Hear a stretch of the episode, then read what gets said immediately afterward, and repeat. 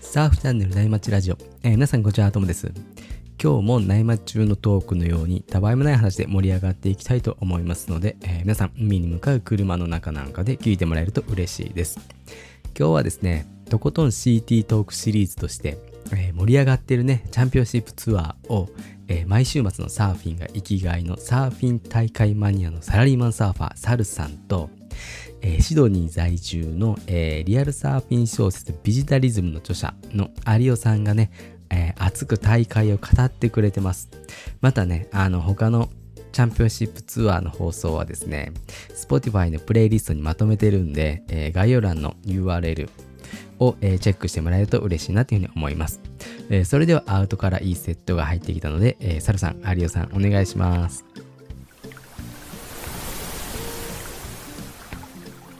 はい、えー、サルです。えー、2022年、えーワールドサーフリーグ第3戦、メオプロポルトガルが、えー始まりましたので、えー本日もですね、オープン、オープニングラウンドからラウンドオブ32まで解説していきましょうかと思ったらですね、あれよあれよと、間に大会が終わってしまいましたね、有吉さん。いやーそうなんですよ、このポルトガルがですねちょうど時差の関係で、いつも僕らがこの CT トークを収録する時間にヒートをオンするから判断が難しいんですよね。そうですね、今回そう本当難しかったですね。そうそうで今回オープニング最初はこう女子から始まってでちょっとゆっくり進行してたからいやー今回は前半後半できっちり分けて収録できるなーなんて思ってたらまああっという間に 一気にですね、多分コンディションが本当にあの時しか、まあ、良かった時に一気にやっちゃいましたね。そうですね多分そうあのーいいスウェルがその時しかないっていう感じででオーバーラッピングヒートをガンガン使って、はいもうもう今までにないぐらい一気に進みましたね。こんな早かった時多分ないですうね。ん、うん、まあ仕方ないですねこれは。すみません、ちょっと言い訳なんですけど、なので、ちょっと今回はファイナル終わっちゃったんですけ ど、ファイナル終わっちゃってそうまあ1回の放送で済ませるっていうね、はい、ちょっと新しい形をやはい、新しい感じになりましたりたけどいと思います。はいよろしくお願いします。本日もよろしくお願いします。はい、でちょっとこう大会前のニュースとしてはですね、あのガブリエル・メディーナがちょっとこのポルトガルから復帰するんじゃないかみたいな噂もちょっとあったんですけど、そうですね、はい、はい、結局まだ出てこなかったですね。そうですね、こうれん次出るのかな、すごいね、やっぱ出てほしいですけどね。うんそうですねちょっと彼がいないとやっぱり若干の物足りなさを感ちょじっと感てじしてまうますよね、なんか感じちゃいますね。感じちゃうのはちょっと否めないなっていうところですね。で、まあまあ、ちょっとガブちゃんは、まあ、リハビリに専念していただいて、はい、はい、で、ポルトガルの今回の大会で言うと、まあ、ちょっともしリプレイを見る機会がある方がいらっしゃったら、注目していただきたいんですけれども、はい本大会初日、初日というか最初のラウンドでは、なんか、女性アスリートの地位向上キャンペーンみたいなのをやってたのを知ってました。いや、これ全く知らなかったです。 そうですか すいません。でまああのいつもは当然その選手は自分の名前入りのジャージを着るんですけれども、うんうんうん今回のそのオープニングラウンドではみんなその自分が影響を受けた女性アスリートの名前が入ったジャージを着るっていうのをやってたんですよ。えー、ちょっと見直してみます。そうそう。で、まあ、ちなみに、まあ、何人かちょっとかいつまんでご紹介すると、カノア五十嵐は、えー大坂なおみ選手。あのなテるニほスど、なのねるほど、なるほど。なるほどなので大阪と入ったゼッケンをつけてましたね。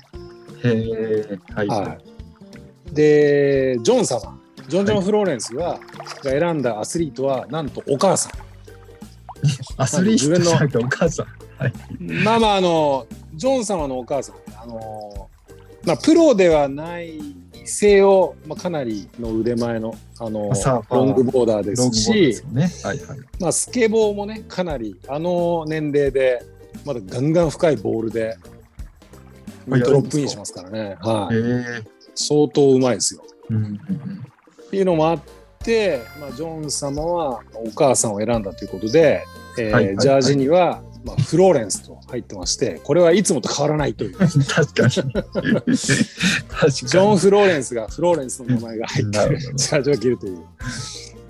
で、まあ、ちなみにあのコナー・オレアリーはいはいはい。が選んだのもお母さんですね。まあまあでもね、でもあのプロサワーですからね。うん、あのコナーさんのお母さん唐沢明美さんという、はい。もう女子プロサーファーのプロサーファーの先駆けというか、うんまあ、じ一時代を築いた方なんで、まあ、そういう意味ではあの唐沢と入ったジャージを着なるほどなるてほどいるのを見見てそこを感慨深い年齢のねあの、うん熟年サーファーも多かったんじゃないかなと推測しますけれども。なるほどなるほど。はい。まあ僕でもちょっと、あの、唐沢さんよりか、だいぶ下の世代なんで、はい。あの、僕よりかもうちょっと上の方が、まあ多分そういう感じだったんじゃないかなと思ってますけれそうどかも。もしれないですね。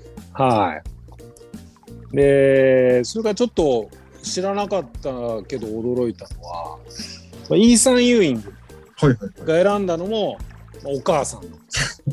はい、 ほぼほぼおお母さん多いな、みたいな。ほ ぼほぼお母まあ、イーさん。んもだからゼッケンにユーイングって入ってていつもと変わらないんですけど、そうすねまあで。もなんかお母さんもプロサーファーだったんですね。あ、そうなんですか。うんええで世代的にもその唐沢明美さんと近くてうんであのーなんだろうその唐沢明美さんはそのイーサン・ユーイングのお母さんとまたちょっとこう対決したいなみたいなことをなんかフェイスブックでもあの発信してましたよね。うん。あ、なるほど。そう。うん。なんかこう、結構、まあもちろんこう、カノア五十嵐みたいなね、大阪直美みたいな、あの、みんなが知ってる有名なアスリートを選ぶ人もいたけれども、割とみんな、あの、母親の影響っていうのは大きいんだなっていう、まあ、そうですよね。そうかなるほどなるほど。はい、垣間見れましたけどね。まあ、ほとんどまあなおんか母さんだったという。そうそう。またこの唐沢さんすごい、えー、と面白くていろいろこう発信されてるのを見るとあ、まあ、今回あ、まあ後でちょっと紹介するけどコナー・オレアリがそのオープニングラウンドで負けちゃって3位でエリミネーションラウンドもあったじゃないですか。うんうんうん、そうですね。でそれを見てその唐沢さんはフェイスブックで「いやゼッケンのプレッシャーが重重すぎて エリあのエリミネーションラウンドに回っちゃったよわはは」みたいな感じのことをなるほど。発信されてて、いや、すごい明るいお母さんだなと思って、そういでいすなね。とい思いいでますしたねね。。うん、まあまあ、そんな、ちょっとこう、試合とは、また別のところでも見るべきところがあったポルトガルなんですけれども、まあちょっとじゃあ、中身の方に入っていきましょうか。今日多そう分、ですねだまあ、だいぶちょっとこう短縮していこうとは思うんですけど、まあ、1日で1回で全部あの取り上げようとしてるんで、まあ、割と長くなりそうな気がしますけそうですね。どね。うんまあ、でポルトガルはまあ毎年 CT の、まあ、ツアーで必ずあのやる場所にはなってるじゃないですかスーパーチューボスっていうね。はい。ポイントででこのスーパーチューボスというポイントは、まあ、今回もそうでしたけどコンディションによってだいぶ表情が変わるポイントですよね。今回それ痛感しましたね。はい。うんいやもう本当にサイズが上がればもうポルトガルのパイプラインと言われるぐらいのもうソリッドなやばいバレルコンディションになるし、そうですね。結構そういうコンディション、今回ありましたからね。うんまあ、そういう風になってくるともうジョンさんは有利みたいなねうんうんうんうん。状況になるしであのパイプと違ってビーチブレイクなんで小さくてクリーンな感じになると圧倒的にこうブラジリアンが元気になるみたいそうですね。な、うん、っていう状況にもなるし、まあ、どっちのコンディションにも対応できそうなのは、まあ、今年でいくとやっぱりカノアさんみたいな安定感をそうですね、うん安定感抜群でしたね。そう誇っているカノアさんとかはまあどっちもいけるよみたいなで本人もポルトガルは好きな場所みたいなことをまあ言ってるしなんかこう結構上位に食い込めるんじゃないかなみたいうんなうんうん雰囲気を出してましたけどね。はい。うん、いや本当であの見てて思ったけどスーパージュボスって本当めちゃくちゃもう驚くほどインサイドで割れますよね。あれ、本当難しいです、うん難しいというか、うんうんこん波待ちしてるポジションが本当にもうギャラリーの目の前というかうんうん僕らがなんか桃腰ぐらいのコンディションの時に波待ちするようなところで待ってますよね本当に。で、まあ、強烈な頭、うん、でそこでもうハンド強烈に そうダブルとか入ってきてであれでチューブに突っ込むんだからもう本当にけ怪我覚悟ですよねそうですね、まあ、今回もちょっとありましたけど、ありましたけどだってもうみんな波乗り終わった後みんな立ってますからね、そうですね、そうですね。うん、腰ぐらいまでしか水深がなくて、っていう、まあ、結構やばいポイントでやってますよということをちょっとお伝えしつつでちょっと今回またいつもと違って、まあ、いつもはその前半の収録で優勝予想しやってるじゃないですかはい、はい。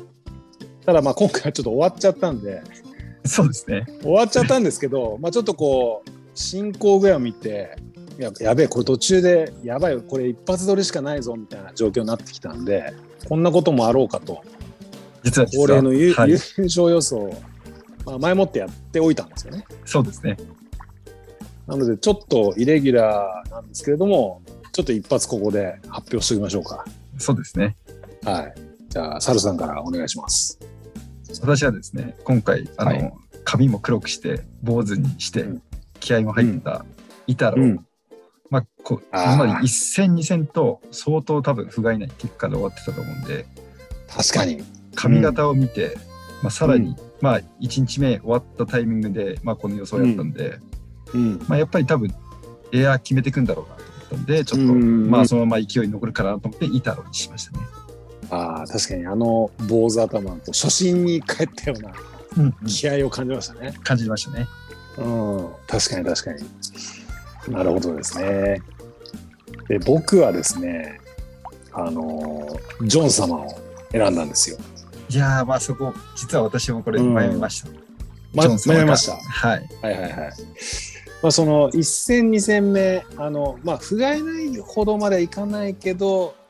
まあちょっと予想を下回る結果に終わっていうんうたんジョン様、ハワイハワイのね2そう戦でをすねね。一番得意なところですよね。そうそうそう、どっちももう、まあ、どっちも優勝してもおかしくないみたいなところでやっていた中で、ちょっと勝てな、まあ、結果が出せなかったジョン様。まあ、僕、年間、そのワールドタイトル、今年獲得するっていうのも、ちょっとジョン様推してるんで、そろそろ結果出してもらわないとそうですね。困るなという気,、ちょっと厳しはい、気持ち込みで、ちょっとジョン様を選びまいしですね。たなとる。ほど。はい、いう感じで、えーまあ、優勝予想は、まあ、イイタロとジョン様ということでしたね。はい、はい、という、まあ、ちょっと前も前置きがすでにだいぶ長いんですけれどもじゃあ試合の中身をざーっと振り返っていきましょうか。そうですね。ちょっとかいつまんでやっうていきましょう。ということで、うまあ、オープニングラウンドはですね、うん結構初日風が強くて、まあ、うんまあ、サイズは結構あったんですけど、かなり難しいコンディションだったかなと思ってますけど、どうですかね。これね、あのーそう、おさらいをしておくと、実は、さっきも言ったけど、女子が最初に、あの本当にこう、なんだろう、ポルトガルの大会が始まったら、まずしょ女子からやったじゃないで始すまりか。ましたね。はい。で、女子のヒートの後に男子のヒートもちょろっとやったんですよ、4ヒートだけ。やりましたね。はい。そう、で、その時は、めっちゃ、めっちゃでもないけど、コナミだったんですよ。ああ、なるほど、なるほど。それを忘れてましたね。そうそうはい。そうそうなんですよこう忘れがちなんですけど、うんうん実は初日の、えっと、ヒート4まではあのー女子の後にあったんでこうサイズが小さめだったんですでヒート5からサルさんが言うようにめちゃくちゃ風の強いスーパービッグな日でにやったんですよ。いやーそれで一気に点数がなんかね、分かれそうましたね。そうだからここでかなり運命が分かれたやついるんじゃないかなみたいうんなうんうん。気はしましたね。まあそのもう最たるもんが、まあ、ヒート2にまさにあのーケリーが出てたんですけどもおじちゃんやっぱりこの小さいコンディションだと勝てないなっていうことで、まあ、早速エリミネーションラウンドで回ってましたね。そうですね。うんまあ、サムエル・プポと今井、今井かかららににデボルト。デボルト、対ケリー・スレーターの中でやっぱり、うん、結構き、やっぱこういうコンディ小さいコンディ厳しいですね。そうそうそうそう。で対照的にイタロあのサラさんもさっき言ってたけどイタロみたいなサーファーはもう生き生きとして飛びまくりみたいな。いや、かなり飛びまくってましたね。ね。そうでイタロは本当にいやもう復調したなみたいな気持ちにさせてくれて特大のエアリバーで8.5とあとなんかダブルグラブのなんかケラプトフリップみたいなのなんかケラプトでもないんだけどなんか初めて見るようなエアやってましたね。うんうんうん、そうですね。なんか、うん。まあ、リバースっぽいんだけど、そう、なんていうエアかわからないけど、なんかそれで7.67みたいな点数出して、エクセレントヒート。まあ、それ以外に結構エアをね、うん決めてたんで、本当に絶好調かなと思いました。うん。うん。もう、で、まあ、小ぶりながらバレルもメイクしたりして、なんか何でもありみたいな感じで、まあ、このポルトガルではイタロ結構やべえぞみたいな感じでしたね。うん大復活劇っていう感じでしたね。そうそうそう。で、こっからもうヒート後になってこう日付が変わってからいきなりサイズアップしてなんかダブルオーバーみたいになってどでくなんかしかもダンパーだったんですよね。ドドダンパもーうみたいなダンパーですよね。もうなんか我々素人から見たら、まあ、ただのクローズアウトコンディションにしか見えないようなそう。絶対入らないですよね。そう。だから、CT サーファーでも全然スコア出ないみたいな。うん。 10, 10点もいかないっていうね、こう、い日かないで本のす貢ね献が、うん。5点出たらまあいいかみたいな感じでしたよね。そうですね。一本の波ですよね。うん、そう、一歩の波で5点出たら、おお、まあまあおーいいぞはいみたいな感じな中で、来たのがジョン様ですよ。ヒート8にクレジットされてたジョン様。はい。のこんなやばいですね。このコンディションの中で圧倒的なエクセレントヒート。なんかもう、すごいレイトテイクオフのドロップから、もうなんか、着地した瞬間バレルに包まれるみたいな、うんうんまあ、いつものやつですけど、ジョン様よくやるやつですけど、はいそれで、ただ一人9点みたいな。そうですね。9.07出してますからね。あとはまあ、バックハンドで、ね、こう、グラブレールのクリーンな、あの、この片片手でストールしながらダブ、こう、レールをこうグラブする、あの、スタイリッシュなやつですね。あはれいではい。 8.5出して。いやーまあこのヒートあのイズキール・ラウも同じハワイのねイズキール・ラウもいたけどもうジョン様の前ではもうかすんでしまうみたいなそうですね。伊豆キール感じもでしたね7点、6点出して、この日にはしたハイソコアで、他のヒートだったら勝ってもよかったんですいけどや、全然勝ってるヒートですけどうんまあ残念でしたね。ジジョンさんも強すぎたんですね。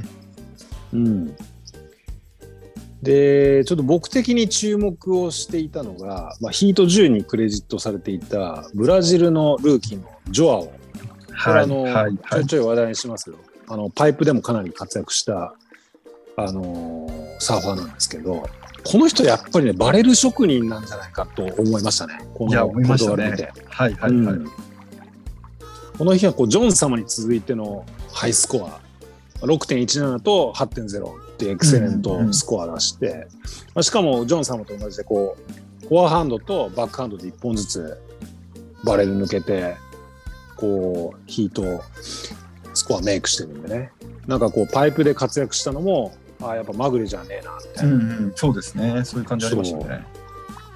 しかも、これ同じヒートにジャック・ロボが多分クレジットされてたと思うんですけど、そうですね、そうですね。ジャックにも勝ってますからね、この試は合いで。。いやー、なかなかすごいなと。うん思いまますよねだなんか結構若いんですよ。19歳とか。え、そんなになんかそんそんなに若いんだ話みたいな話いやなんか確かの私の記憶がまた間違ってなければ。えー、そうなの。まあでもルーキーですからね。うんうんまあ、うん、若くてもおかし結く構ない。若いみたいですよね。いぶし銀ですね。うん。なんかこれでチューブなるをほどね。うん。ねえなんかこういうコンディションの方が目立つみたいな感じですね。なんか単勝負、なんかあの、サンセットとかではそんなに活躍しなかったから、そうですね。そう、なんかバレル職人なんだなと思って。はい。という感じのオープニングラウンド。なんか、サルさん的にオープニングラウンドで注目したヒートあります大体有吉さんが言っうてん。くれたんですけど、まあちょっとヒート12で、うまん。あ、あアメリカ人対決が3人ともおう対あ、決が3人ともアメリカだったんですかはい、グリフィン、はいはいはいナット、コロヘイなんですけど、おお、まあ、ここはいはい。は確かに。ベテランのコロヘイがうん。珍しきエリミネーションラウンドに行っちゃったかなっていうのが、うん。なるほど、なるほど。なるほどね。そうか、そうか。そんな対決があったんですね。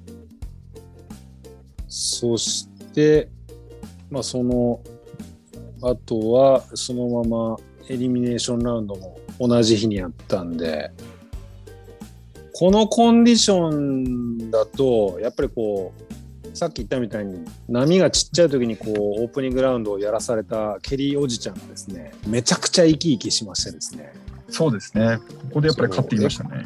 そう、エクセレントこそ出ないもののバレル2本で7.33と5.77で、まあ、1位抜けと。うんうん、そう。で、同じえーエリミネーションラウンドのヒート1にクレジットされていたコナー・オレアリ君もかろうじて2位で敗退は免れたそうですとね。いう感じですね。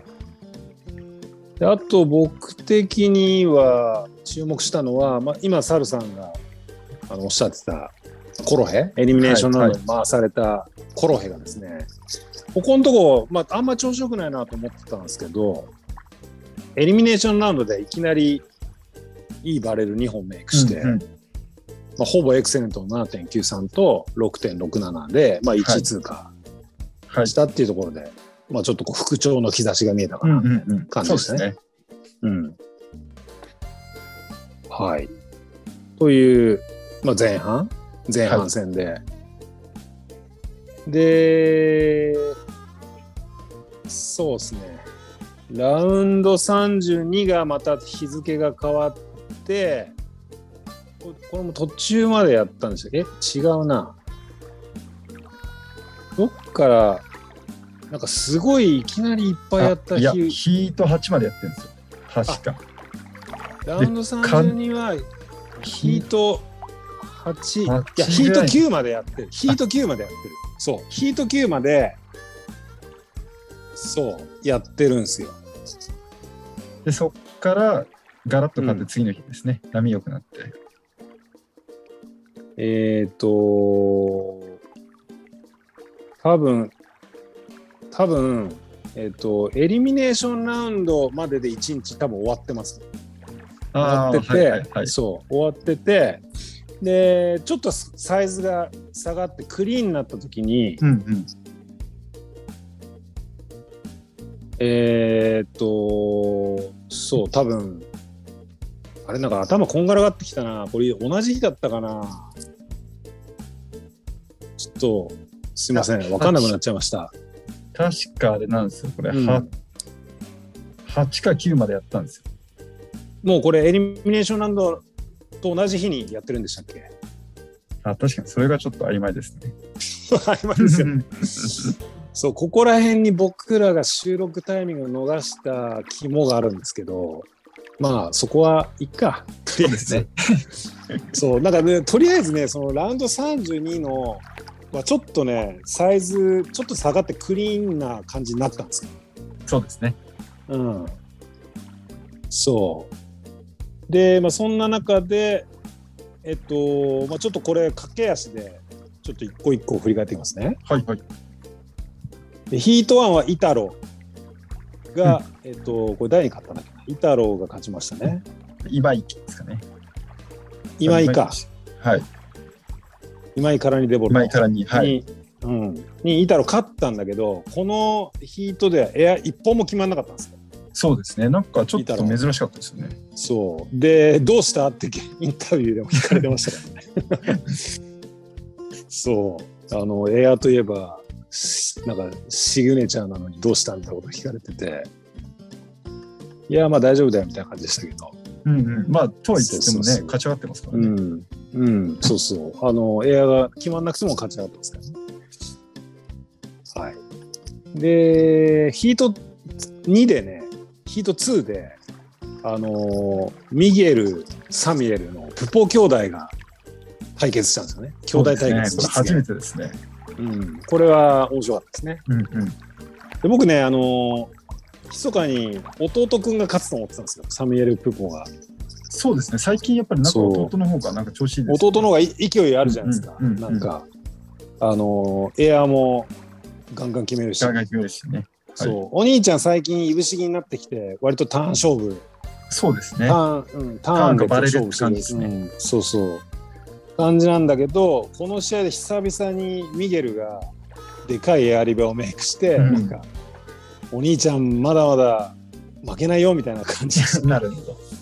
そうそうそう。っていうのがありつつ、ヒートさんでは、えっとジョーディ・スミスが現在ランキング1位のバロン・マミヤに、まあ、競り勝ちましたね。うんうんうん。うんまあ、ここはジョーディが感動勝ちって感じで。そうですね。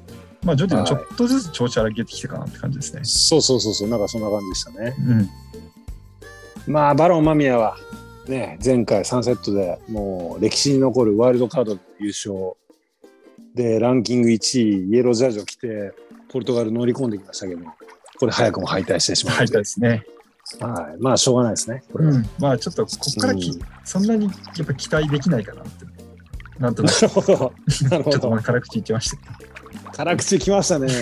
あんなにバレルうまくて、ターンもキレキレでエアーもあるのに、まだまだ早いですか。まだ早いと思いますね。ちょっと。なるほど行く。には。そうかそうか。じゃあちょっとサルさんのメガネにかなうまでもうちょっとこうサーフィンを磨いてもらってそうですね、ちょっと。バロンさんには、はい、何様だっていう感じですけ何ど様だっていう感じですね。お前何ができんだと。まあまあまあまあ。あで、続いてですね、えっと、ヒート4がコナー・オレアリー君対モーガン・シビリックはいだ。ったんですけれども、コナー君が、まあ、最後の波でね、こう、モーガン、競り勝ちましたね。フォーハンドのいい波に乗って。で、あの、ブザービーターじゃなかったけど、こうスコアが最後に分かんなくて、はい。はでい。あ、そうですね。ロロそうロッカールームで逆転することを知るみたいな。はい。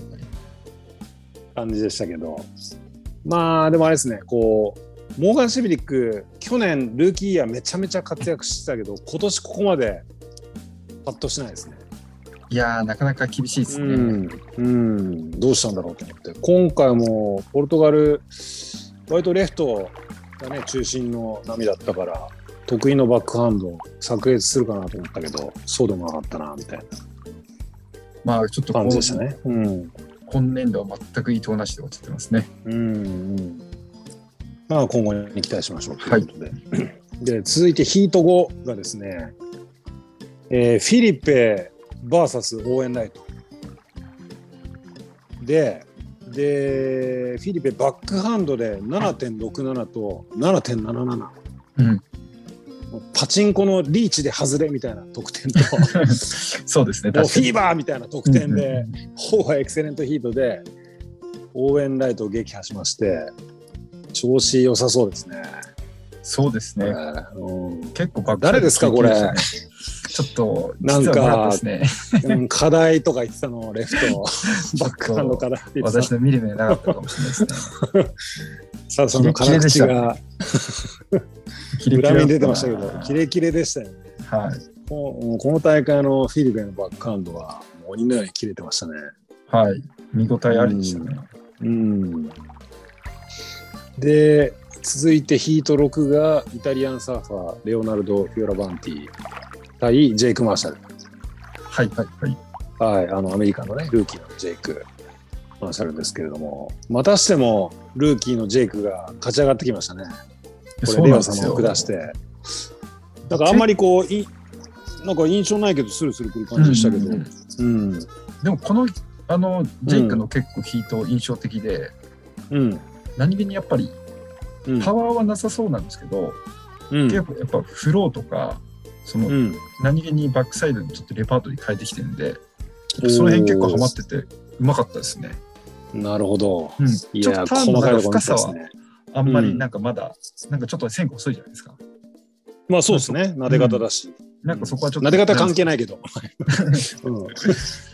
うんその辺な見るてほてどやねっぱちょ。っとうまいなと思ってて。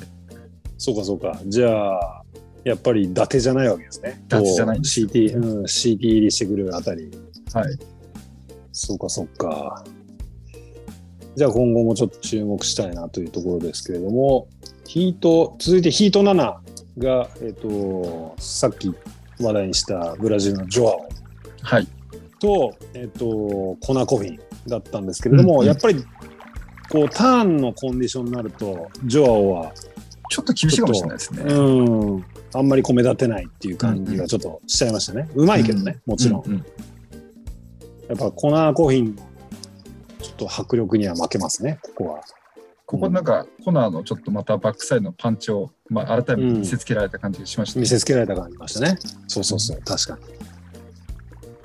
に。で、えー続いてヒート8に、えー出てきたのがジャック・ロビンソンと、えーナラビーン・ローカル、まあ、オーストラリアのナラビーン・ローカルのカラム・ロブソンなんですけれども、これジャック・ロボがルーキー・カラムにアップセット食らってましたね。まさかまさかの敗退ですうね。ん、そう最後ねこう2度6.77で、えー乗った波でフォアハンド 2, 2発、うんうんまあ、結構あのパンチアルンド入れて本人すごいアピールしてたけどちょっと逆転はできませんでしたねそうですね。そう多分ねあれあのアピールしてたけど本人もダメだと分かってたと思うんですよねなんか なるほど。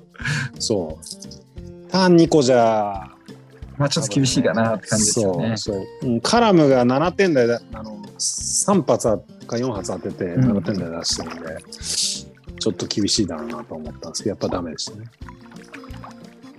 で、えー続いてヒート9は、えっとカノア五十嵐が出てきましてこれフランス人のワイルドカードジャスティン・ベクレっていうのかなうんっていう全然ちょっと知らなかったですけどね。うんそうサーファーにまあここは横綱相撲まあまあ、そうですね。うん順当に。そう。はい。勝ちましたよと。で、ヒート10には地元ポルトガルのヒーロー、フレデリコ・モライスが出てきて、はいえーハワイアンのイズキール・ラウをもう撃破すると。地元の意地ですね。はい。うん、まあ、地元の意地ですね。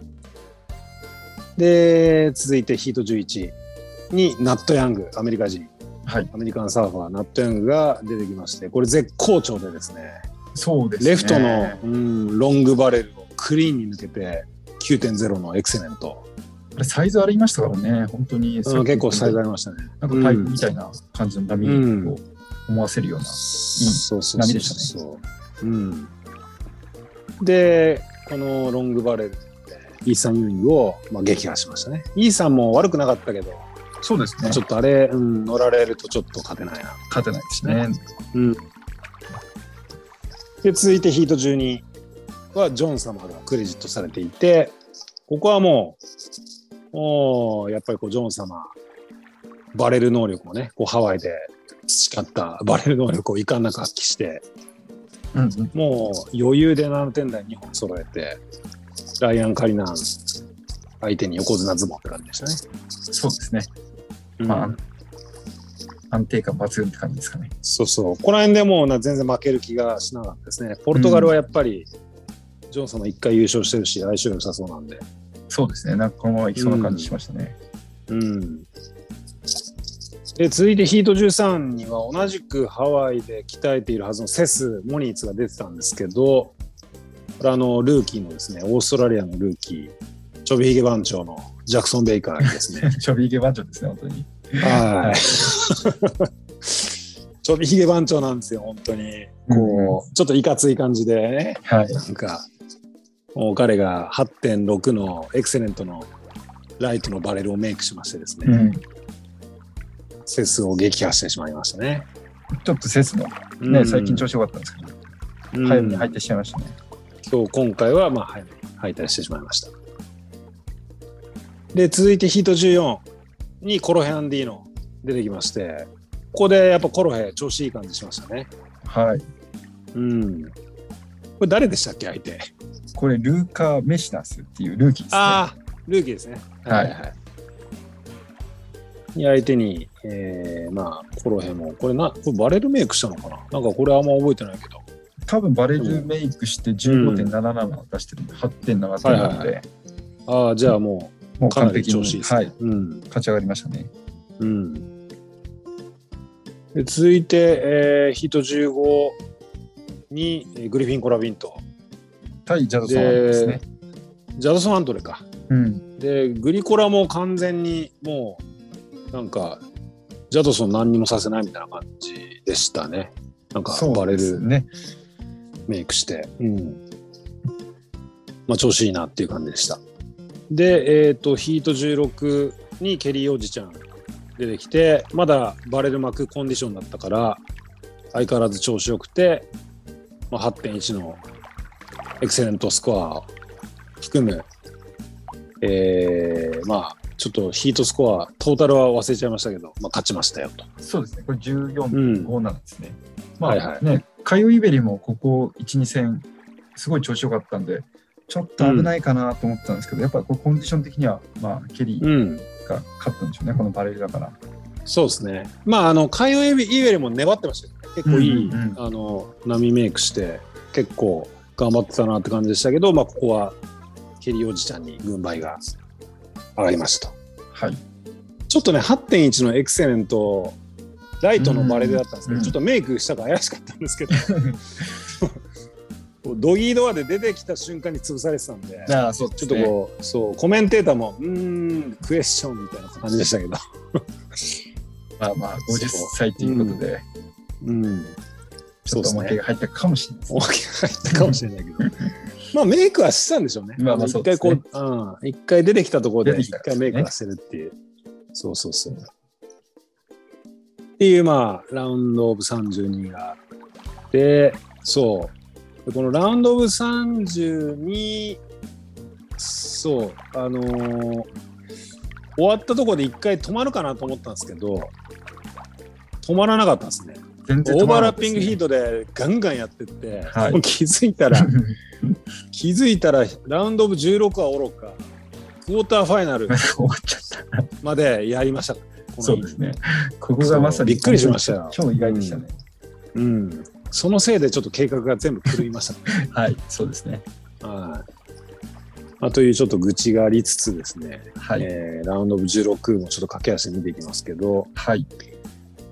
これイタロがですねやっぱりあのーまあこれ同じくブラジリアンヒートワンヒートワンのあのーにクレジットされてたのはイタロ VS ミゲル・プーポだったんですけミどゲルブラジリアン対決だったんですけど、イタロがねやっぱりバレルで勝ってるんですよねうんうんうんうん。もうエアーでいくいかずにバレルでまあコンディション的にもバレルのコンディションだったまあそうですねかもしれないけど、うんっていう感じの試合でしたよと。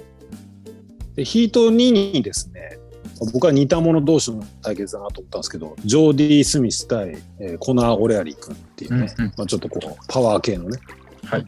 長身の二人二ですね。はい、長身のでかい2人が対決したんですけども、まあ、これジョーディーがエクセレント2本の、まあ、これハイエストヒートスコアだったんじゃないですかねこの日のそうですね。17点出してますからね。そう貫禄勝ちでしたね8点いくつと9.17うんうん。で9.17はライトのバレルだったんですけどここ若干抜けてきた時クレームがうざめでした ねジョーディ・スミスのなんかここ形容しがたいしづらいしづらいんですけどなんかなんていうのかなこうバレルの抜けてきたバレルに向かって両手をなんかひだらひやらってまさしせた、るやってましたね。はい。ガッツポーズでもないちょっとあんまりかっこよくですよね若干うざめだなと思って若干うざいですね。まあまあまあでも貫禄勝ちでしたねまあ、点数的にもね、すごいですよね。そうそうそうそう。で、これ、またね、あの、コナーのお母様の唐沢さんが、まあ、Facebook で書いてたんですけど、これオーバーラッピングヒートでやってるじゃないですか。うんうんうんはい。で、この、これの前のヒートが、まあ、イタロとミゲルってことで、まあ、グーフィー2人だったんで、多分狙ってる波が、コナー君とこう被るんでしょうね。なるほど、なるほど。きうん比較的しかも、うんレフトの波の方が多かったですよね、今回。そうそうそう。だからちょっと遠慮しちゃったところがあるようにあるかなみたいな感じだったんですよ。 なるほど。なんか、 そう、なんか、あそれを見てですね、あコナー・オレアリー君はすごい心優しい少年だったんだろうなというふうに、ちょっとほっこりしましたね。そうですね。なんかそのお母さんのコメントもいいですね。なんかそう、なんかね、いや、唐沢明美さん、こう、ぜひ、フェイスブックで、あの、フォローするといいですよ。そういう裏話いっぱい聞けるんで。えーちょっと私も、うんそれ、そう英ち語ょっとで書いて探してみてくまだすさい。いや、普通に日本語で書いてあ、る日本語で書いてますかうん。じゃあじゃあうん英語を全くぜひ私も読めますね。はい、大丈夫です。あの、普通に日本人の肝っ玉母ちゃんみたいな感じのなるコほメントど。なんで。えうんー面白いですね。うん、ぜひフォローおすすめしますよ。はい。はい。で、えー続いてヒートさんにフィリペ・トレードと、えージェイク・マーシャル。はい。アメリカのね、ルーキーのジェイク・マーシャル出てきたんですけれども、フィリペが相変わらずキレキレで、優勝しそうな雰囲気も本当に醸し出しましたね。ちょっと。そうですね。なんかこれ優勝しちゃうかもな、みたいな。止めらんなそうでしたね。うんうんレフトのロングバレル抜けてからの特大のエアリバとかねうんうん。誰ですかレフト課題って言ってたのレフトのバレルとかが課題って言ってたの いや、これがまたパイプとは違いますから。あそっかそっかパイプラインだとねまた違いますからはね、い。こういうちっちゃいの、まあ、こんちっちゃいではないですけど、こんぐらいだとまだ。うんはいまあ、クリーンなコンディションでしたからね、はい。はい。うんまあ、でも今サラさんちっちゃいって言いましたけどあのーそうち,、まあ、ちっちゃくはなっちゃくはないですねくて、ううんん、でこの時ジェイク・マーシャルワイプアウトで怪我しちゃいましたからねそうですね。まあ、そうちっちゃくないですね。怪我しちゃいますからね。一そう気差はで。なんか肩を強打して、まあ、脱臼はしてなかったのかな、まあ、ちょっとしてたのかしてなかったのか分かんないですけどもう動けなくなっちゃって運ばれちゃいますね。そうそうまあちょっと得点的にはもう完全にフィリペ独壇場独壇場だったんでまあしょうがないかなって感じですよね。うんうん。まあ、あのうん、そうですね。そうジェイクが勝ってたらちょっともったいないしかわいそうだなって感じでしたけど、まあ、もう圧倒的に差はありましたからね。うん。まあちょっとジェイク・マーシャルは、早いね、復帰ができるといいなという感じですね。はい。うん。で、ヒート4では、えー今度はコナの別の方ですね。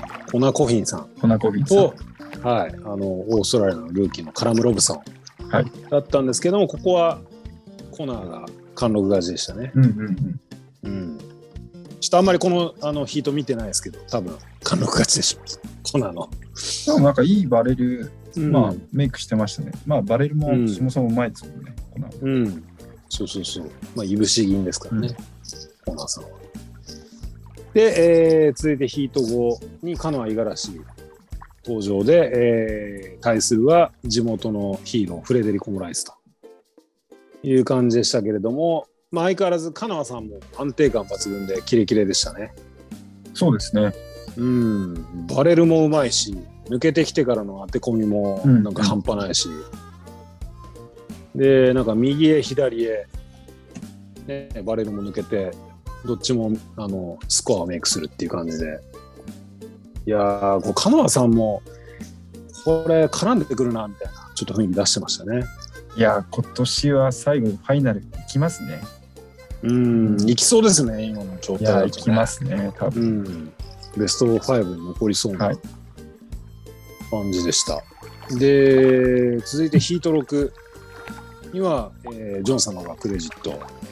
で、えっと、ラウンドオブ32ですげえ調子良かったナット・ヤングと対決したんですけれども、もうめちゃくちゃ格の違いを分からせるそうですあね。のうんロングバレルを抜けて、はいもうなんか3つぐらいのセクション抜けてくる、うんなんか、ね、こうバックドアをこう彷彿させるようなライトのバレルで9.13メイクして、ナットヤングを黙らせると。そうですね。ナットは全くいい波の列。合計6点ですからね。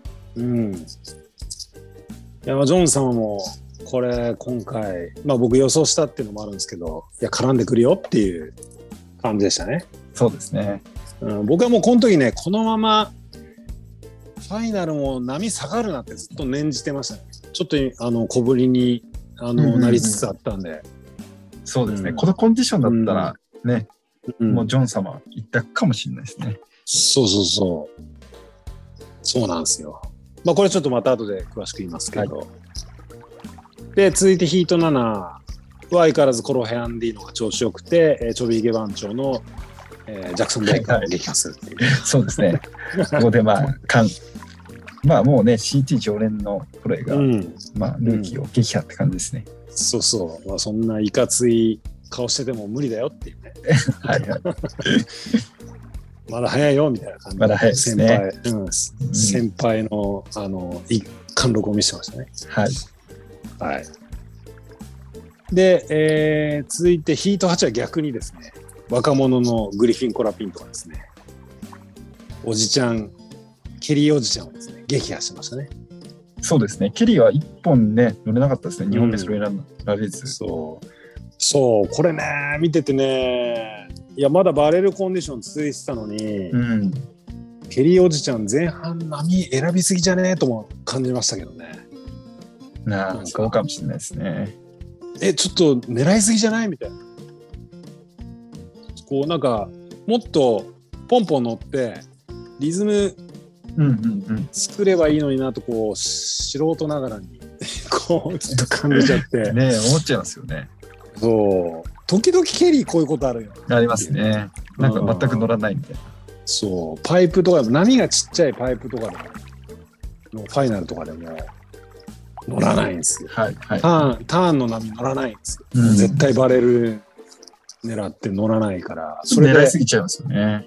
そう、それでこう、タジバロンに負けたっていう試合があこうあって、すすごい記憶に残ってるんですけど、ああ、ちっちゃい時ですね、結構。そう、で、タジバロンはパイプマスターになったけど、あれ、バレルのファイナルじゃないから、なんかエアしてですよね。そう、ちちょっと私も覚えてますね。そう、それはちょっとパイプマスターと言えるのかみたいな。あれ入ってないですね。うんまあちょっとこう脱線しましたけど、はいはいまあ、今回もそれぐらい波に乗らなくて、うん。そういやー前半波選びすぎだろうと思って残り2分ぐらいで乗った、まあ、ライトのもう狙いすまして乗ったバレルあるんですけどこれ抜け一発必中で抜けてきたらおおやっぱ神様やべえってなるけどちょっとさすがにこうそうそううまくはいかなかったですね。そうです今回は。ね。うん、まあまあ、とでいうこともそれでも、ケリー、それなりに頑張ってね、16まで来たんで、まあそうまあでいいんじゃないですすねかね。まあ、うん。まあとりあえずはね。いや、あれもどうだろうな。ポルトガルは、そうもう一つ、ふたもう一つぐらい上行きだとまあまあそうですねコンディション的に。うん、ベスト5入るためにはですね、最後。そうそうそうそうそう。うん。バレルコンディションは大事にしていきたいなっていうね、うん経理的には。そうんまあ、俺らに言われたくないって感じ感じでしょう けど、まあまあ、それがこれ、このまたこのラジオのいいとこですからね。はい、勝手におじさんたちが好き勝手言うってそいうそうそう、うんおじさんたちが自分より年上のおじさんに対してぐちぐち文句を言うって言いううという。 はい。それもすごい図ですけ ど。はい、という、まあ、ここまでで、えーらあーまあ、クォーターファイナリストが出揃うわけですけれども、この日はまだ止まらずに、クォーターファイナルも紹介しました ね。これはこれも本当完全にに信じられなかったですね。そう完全に多分あの、オーストラリアも日本も完全に寝てる時間ですから、寝てる時間です ね。はい。もう完全に諦めて起きたら終わまってたした。はい。起きたら出そう、あのもうセミファイナリストが出揃ってましたね。そうですね。そうなんですよ。っていう感じなので、まあ後でこうあの復習した感じですけれども、クォーターファイナル、まあ、駆け足で振り返りますと、そうですね。いや、本当、ここまで1日でやるっていうね、うんまあ、ただ、だいぶこのロングランの日じゃないですか、はい朝。朝一からもう夜ギリギリまで、うんうん日が落ちるギリギリまでややっってまてしるかたら、ね。やっぱりコンディションもだいぶ変わってましたね。はい。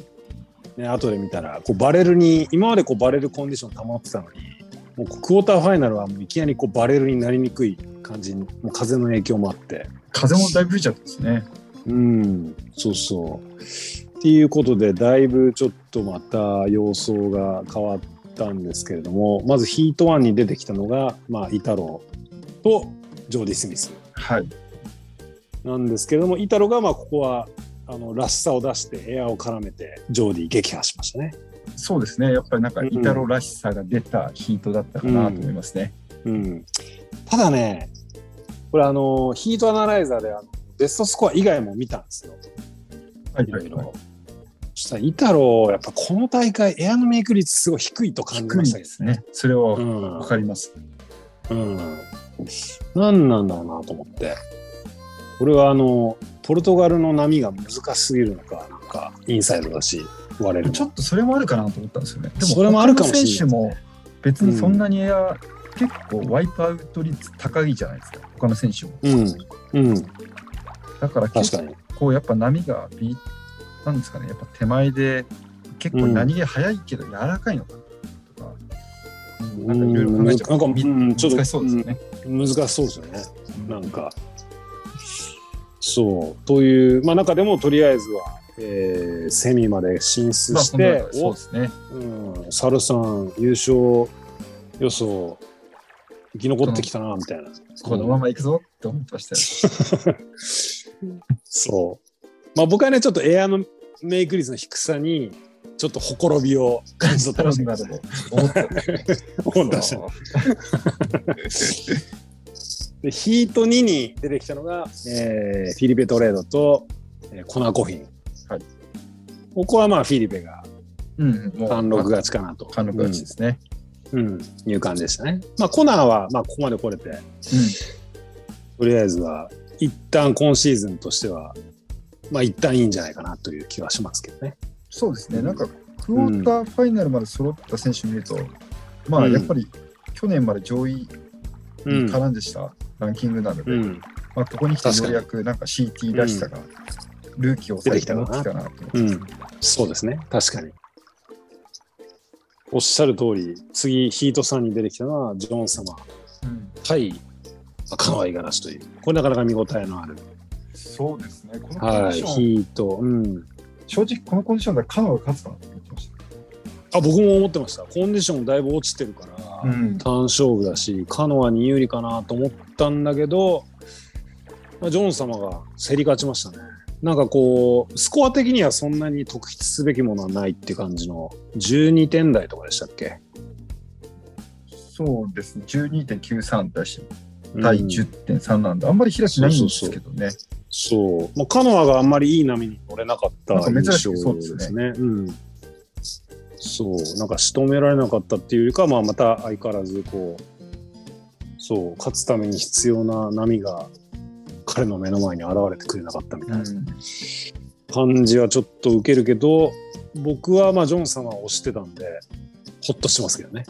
まあ、ジョンさんは結構いいバックサイ、バックハンドがね、結構決まってましたね。うん、あのーそう、5回ぐらい当てたのかな。なんか、そう、一発キレキレのありましたね。はい。で、続いて、えークォーターファイナルヒート4。まあ、これ見せてくれましたね。うん、はいこれはね、なかなか、こう、サンクレメンテ先輩後輩対決ということで、いグリビン・コロビント対、コロヘアンディーノ。はい。で、ここでね、グリフィン・コラビントが、今年の CT 初の10ポイントを、パ10ポイントーフェクト10を、はい。なんとこれ出してきましたね。すごかったですね。うん、特大のバックハンドエアリバース。はい。まあ、本当一の発ですね。着地フラットに着地ですね、で。高さもありましたからね。高さありました。あの、あれが波のスートップのスープの上に着地すると、こ多分10ポイント出てないですね、あれは出。てないですね。うん。うん、あのー本当にもうドフラットにボトムに着地したんであの高さでうんそうだから10ポイントなんだと思うんですけど、まあ、これがねまあ夕日が逆光になるじゃないですかあの時間帯はポいルトガルは、だからちょっとねこう数年前のねイタロのポルトガルで出したあああれをねはい彷彿とさはせるんですよね、いはいまあ、逆の、あの、ライトでしたね、あの時は。そうそうイタロは、はいはいあのライト方向でバックハンドバックハンドやり場で、はいうん私も覚えてますよ。そうそうそう。あれをちょっと彷彿させ確かにた確かに。感じですけど、うん、ちょっとね、これね、あのー伏線を感じましたね、これね。そうグリコラですうねんグリコラ。そう。まあまあ、あのー詳しくはまたと言いますけど、はい。そう。という感じで、まあ、あの、コロヘを抑えてね、これ2本ともバックハンドのやり場でスコアをメイクしましたね、グリフィン、コラピントは。そうですね。うん。で、コロヘを抑えて、まあ本人、セミ進出の初ですか ?CT。はセミまであるのいや、セミまであるんですよ。いあ、セミまであるのか。確か、あの、一そ番うかそうか最初にデビューした時が10点満あそうかそうか3位になってるんですよ。そうかそうかそうか。でもそうだそうだ他のそうでしたね。まあまあでも、そう、なんか、セミうん。久々だと思います。そうですね。うん。なんか、まあ、これでセミファイナリストが揃ったんだけど、まあ、サルさんの優勝者予想と僕の優勝者予想がちょうどうまい具合に、そうなんですセミの、よ。うん、違う山に分かれてね、残るっていう。これこれどはもっうちか行くぞと思いましたよね。思いましたね。はい。初のこの CT トーク初の優勝者予想対決ファイナルが実現す るかいやいや、するんじちょゃっなといか思ってとましたけねど。。うん。うん。という期待を込めてファイナルで続い続もう次の日にね、まあ、続けてやったんですけれどもこれがファイナルデーがコンディションがいや、ひどかった。一気に小波になりましたね、そうですね。ここどこっていう。うん、これなんでやったかなっていうこれうんまだウェイティングピリオドあるしね、なんかちょっとそう持ってもよかったですけどね。うんそうなんかそう風が合わないみたいな感じだと思うんですけどでもサイズは上がるはずなんですよ、うん予想的には。いやー、まあ、僕はジョン様をしてるのもあって、もう待てよと思いましたけどね。そうです ね。まあ、僕はやっぱりそうすると、ちょっとね、イタロ行くかなと思ってたんですけど、そう、イタロまあ、イタロ的にもね、だからまあ、イタロどっちも対応できるなっていう感じはあるけうんど、コナミでも、その、ぐ、ぐちゃなみね、ぐちゃなみ強いじゃないですか。まあ、ぐちゃなみ強いですね。ぐちゃなみの方が強いかもしれない。風吹いて。 そうそうそうそう。まあだからどっちの優勝要素推しどっちの推し的にもねなんかちょっと待ってサイズ上がるのを待ってほしかったなっていうのはあるけどまあ連チャンでやっちゃいましたね。はい。まあ、やっちゃったのでこう振り返っていきますとヒート1がいきなりイタロ VS フィリペというねこうブラジリアンストーム対決トップブラジリアン対決ですね。そうですね。ガブに続くフそィうそうそうそうリペ、イタロですからうね。ん、そう。で、これがね、フィリペがね、イタロをねじ伏せましたね。ここで来て、ここへ来て。うん、だから、し序盤、最初に8.83エアーメイクして出したんですけど、2, うん本目がね、まあ、さっき言ったエアーも決まんないし、ちょっと全く揃えにならなかったですね。そうそう、あ、そうそうそう。今、サルさんもおっしゃったように、最初そう、イタロが幸先よくね、そう、8.83 8.83 8.83出したんそう、ですすごいのメイクしたんですよね。それなのに、こう、2本目が、やっぱりこう、そうそ本当うなんですようん、エアのメイク率が落ちちゃってるからなのか、揃わなかったですね。何をやってもダメだったですね。うん、その間にフィリペが、だからその8.83みたいなあのインパクトはないけど、まあ、なんか、 6点と7点ですうね。ん、そう、7点いくつみたいな、エアリバーからからの、ランディングからのもう一発みたいな、うんうんまあ、まあ、クリーンなサーフィンを見せて、うん、合計点でか、ねじ伏せたみたいな感じで、で、こう意外だったんですけど、フィリペ対イタロって、フィリペの方が勝ってるんですよね。こうああ、ッチアップではそうですか。今までフィリペが5勝、イタロが4勝で、まあ、今回またフィリペが勝ったんで、フィリペ6勝になったんですけど、なるほど、なるほど。うん、意外だなと思って。うん、そうですね。なんかそんな印象なかったですけど。うん、意外とこう、フィリペの方がやっぱちょっと先輩で、あれですかね、分かってんな、お前みたいな感じなんですかね。うん。まわあ、かる今回のコンディションもあると、結構はい波早かったですからね。それになんかやっぱり波あ早あ、サーフそうィでンがすね。うんまあよく合ってましたよね。なんか結局なんかうんクワットフィン乗ってましたもんね。フィリップ。確かに一人、一人クワットで。クワット乗ってやっぱなんか早い横に抜けながらするサーフィンがなんか合ってましたね。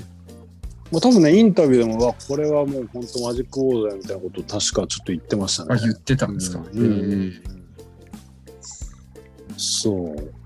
で、またね、まあ、イタロちょっとこう、オープニングでも言いましたけど、まあ、今回坊主頭になって、黒いね、うんクリクリの坊主頭になって、初心に帰るみたいな感じで来て、ここまで来て、で、しかも、ねエクセレントのエアメイクして、うん。もうファイナル直前、もう優勝も目前みたいな感じで、こう、こういう負け方したじゃないですか。はいはいはい。でもうロッカールームですごいしょんぼりしちゃってて、あさちすがょっにと、あの、物には当たらなかったですね。しょんぼりしちゃった。もう、うんしうん、今回なんかこう映像ぼみその映された映像を見る限りでは、うん。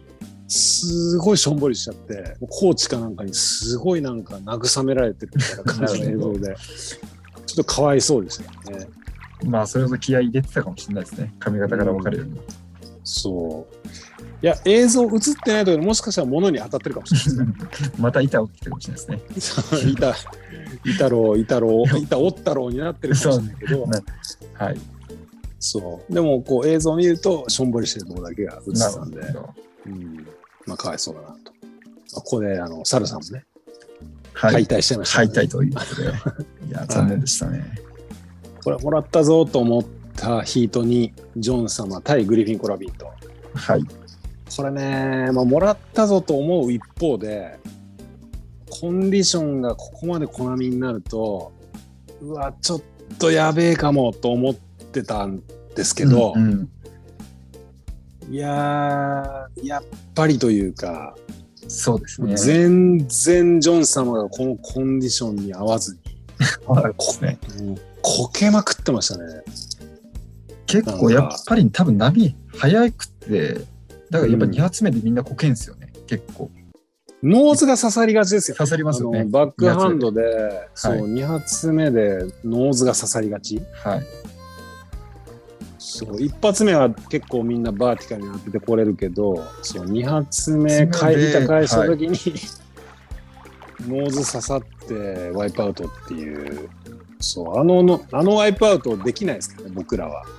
そうですね。あんなにバーティカルに持っていけないんで、うんあそこにノーズが刺さることに意味がわからないんですけど、僕は。まあそうです ね。確かに。そう、あれ、早い波、テイクオフした時のパーリングの仕方と同 じワイプアウトをあのバックハンド2発目で起こやすれってていいうう。。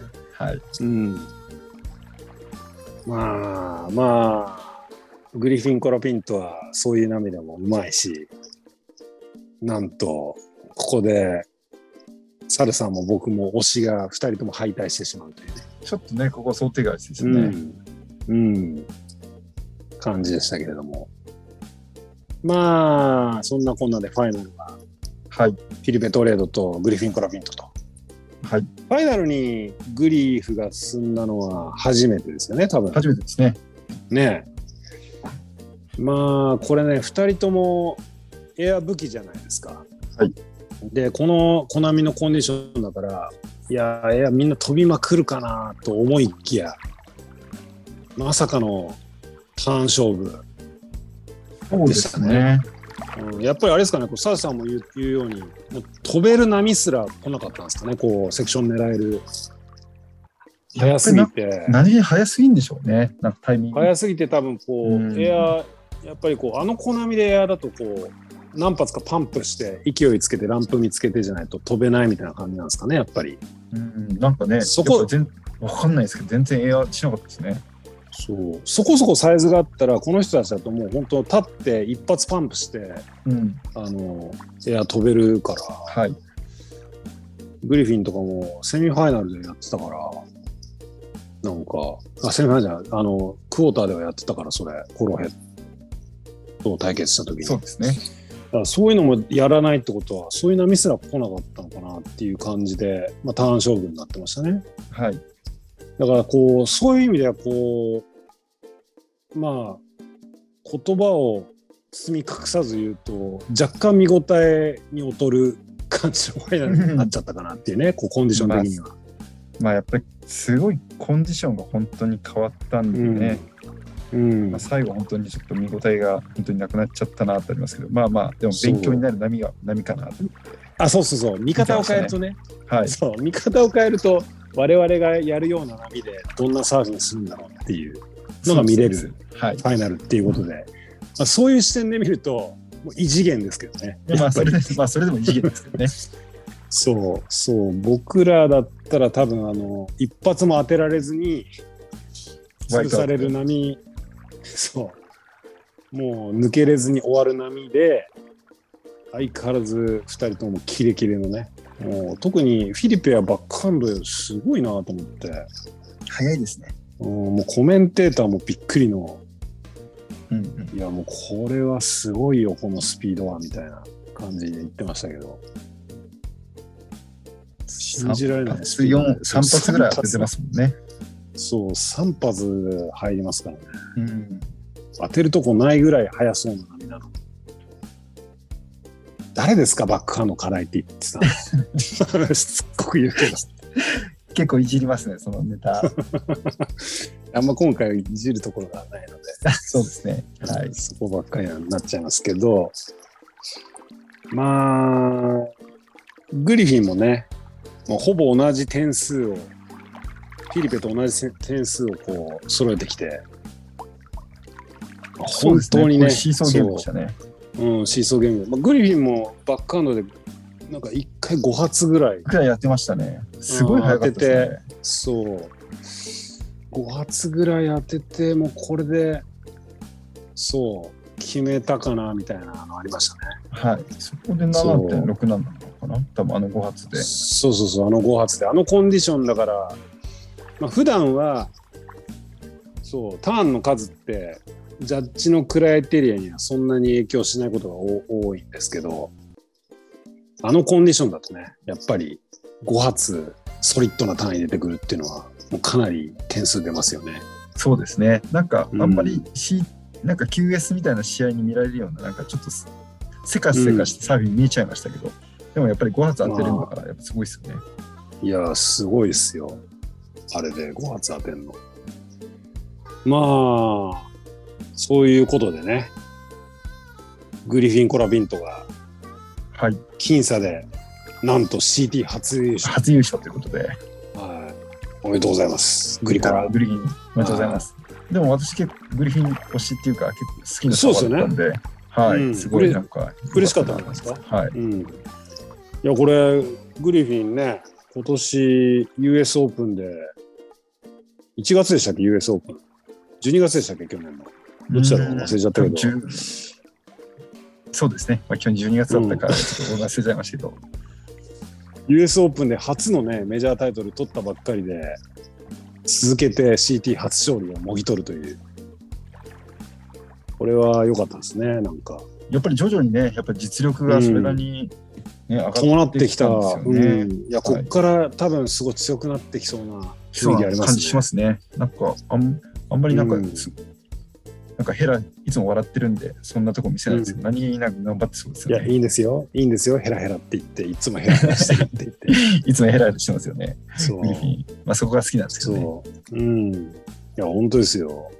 でまた印象的だったのが、もう同じサンクレメンテのね、先輩であるコロヘアンディの、まあ、CT サーファーたちも先輩じゃないですか。はい。で先輩のコロヘアはまだ未勝利なんですよね、CT。確かにそうなんそうだ。 2位までしかコロヘアそう経ですね験がなくて、うん。なかなか勝てなくて苦しんでいる中、あっさり先輩を超えていきましたね。そうですね。ちょっと悔しいい場面、本当は内心ありそうですよね。そう。だってコロヘさん、US オープンも勝ってないんじゃないですかそうですね。US オうんープンもなんか準優勝と多分うん。ね、そうそう。結果をあ残っさり、そう、超えていっちゃいましたね。でもそんなコロヘが、真っ先にこう、グリコラが優勝決めた時に、真っ先に稼ぎに来てたんだよね。こうビーチに。いやー、あれちょっと感動しましたね。そうですね。 うんうんで、さっき、まあ、サルさんもね、ヘラヘラ、ヘラヘラしてるって言いましたけど、普段グリコラパーティー野郎じゃないですか。パーティーやるんですね。いつもなんかパーティーですよね。そう。で、まあ、優勝、 優勝、そんなグリフィンが優勝決める1分ぐらい前に、もうずっと時計をチラチラチラチラ見てるんですよ。ああ、はいはいはい。そう、フィ、えっと、自分がプライオリティ握ってて、最後、うん勝ってて、はいでも、まあ、僅差で勝ってて、うん。で、最後、プライオリティ握りつつも、もう時計を1分間ずっと見てて、コメンテーターもずっと、もう初優勝目前で時計気にしまくりだよ、こいつ、みたいな話言われて、ちょっと可愛かったんですよ。それ確かに可愛いですね。早く時間過ぎろ。過ぎないかなって思ってるんですよね。そ確うかに。それも可愛いですね。そう。で、そう、めでたく、フィリペが最後も諦めて、おめでとうってやって、で、グリフィンはこう、ビーチに戻ってきて、しばらくはね、ほんとパーティーやろうみたいな感じで、ヒューヒュー自分でも言ってて、うんう。わ、相変わらずパーティーやろうだな、みたい な。こう、ちょっと、そうですね。見る人が、見る人が見ると、ちょっとこう、いけつかない感じに映るような、はい。こう、おーってずっと言ってるから、自分で。はい。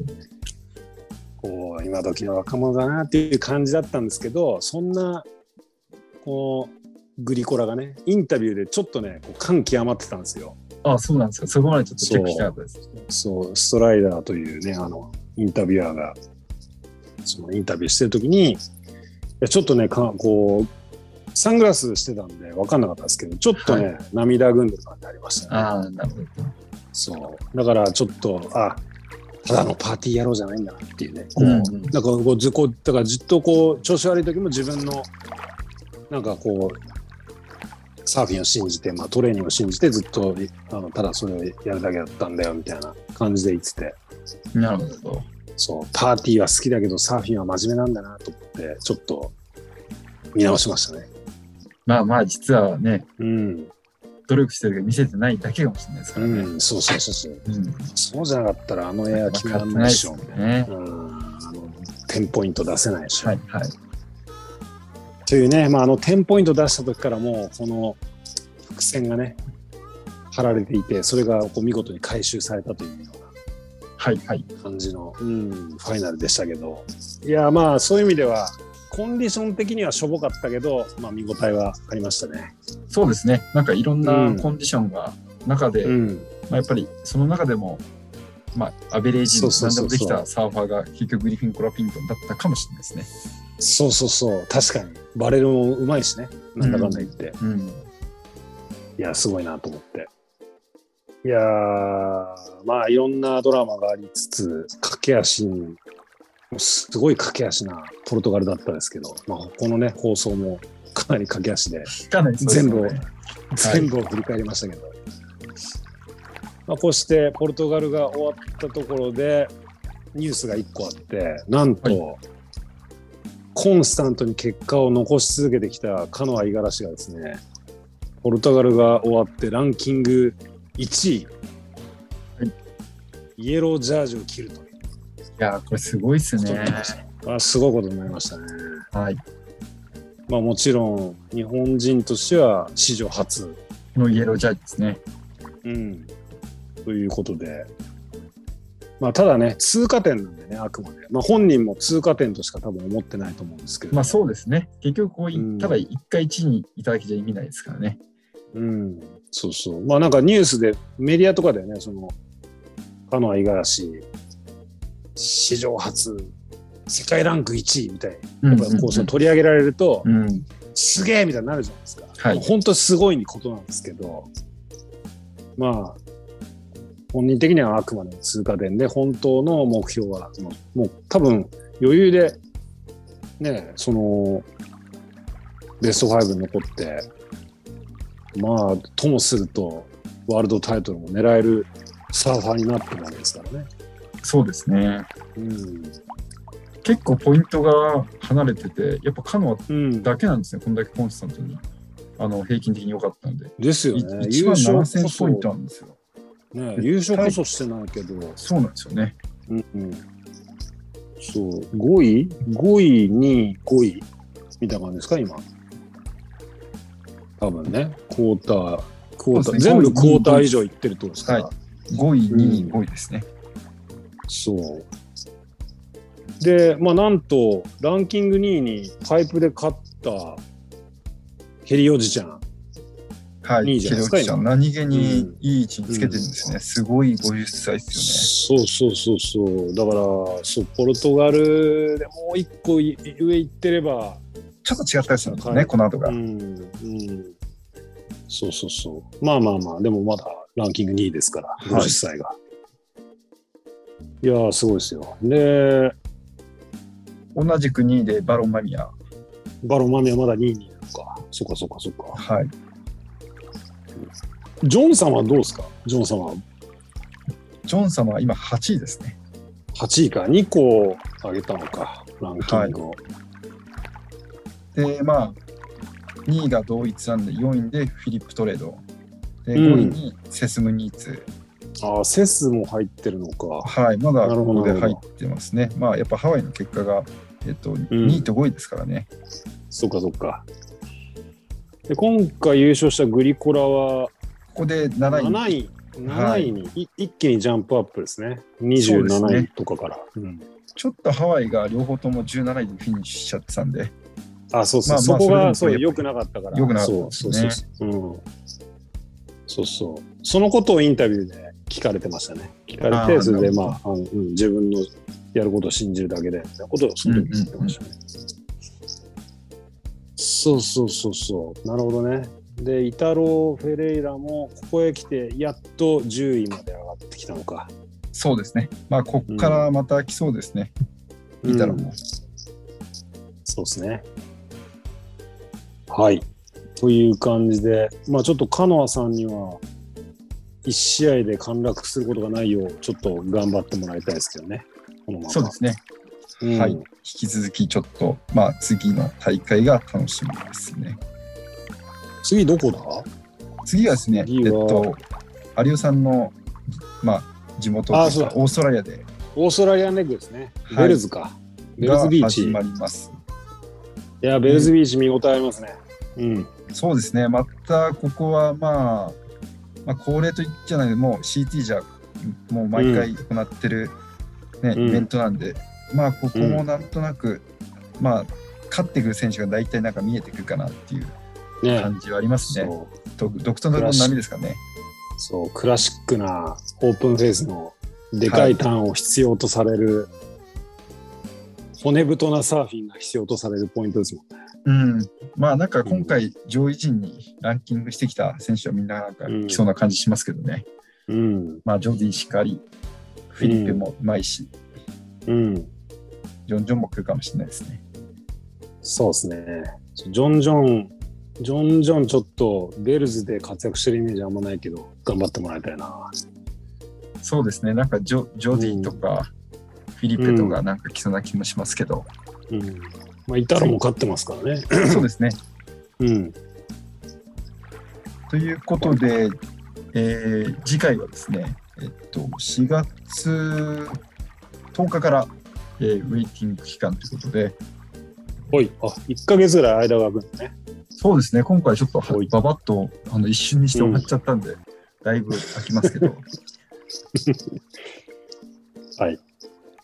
まあまあ、はいま、たそうですベねル、ズビーチでね。はい。はい、話したいと思います。まあちょっと次回は、まあ、まあまた2回やりたいんですけど、ちょっとまたこういったババってきたら、もしかしたらイレギュラーにまた1回になるかもしれないですけど、なるべく2回やりたいなと思ってます。まあ、時差がね、オーストラリアだとあ、そうですね。ないそでんすなか、ないから、はい、うん、多分あの夜タイミングは作れるはずなんで、まあ、オーバーラッピングヒートがちょっとくせそ者うでですすね。ね。くせ者ですね、うん今年は。まあまあ、大丈夫でしょう、オーストラリアは。はい。はい。じゃあ本日はちょっと今回はちょっと1回限りになってしまうんだけど、えーポルタガルの、えーっと見どころについて終了あの放送を終わりたいと思います。じゃあ次回は、えーっと4月ちょっと1ヶ月間ありましあれありますが、えーっとベルズでお会いしましょう。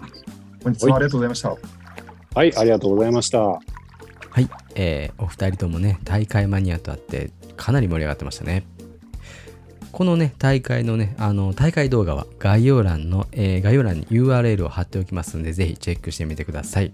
またね、他のチャンピオンシップツアーの放送は、えーとことん CT シリーズとしてね、Spotify のプレイリストにまとめてるんで、まあこちらも、えー URL を貼っておきますので、ぜひ見てみてください。えー今日は、えーそろそろいいお時間なんで、この辺で終わりにしようかと思います。サルさん、アリオさん、ありがとうございました。えー今日もパナイさんのキンキンを聞きながらお別れです。えーそれでは皆さんのところにいい波が来ますように、えー失礼します。静かに暮らそう君がそう言うから引っ越したどんな日から電車で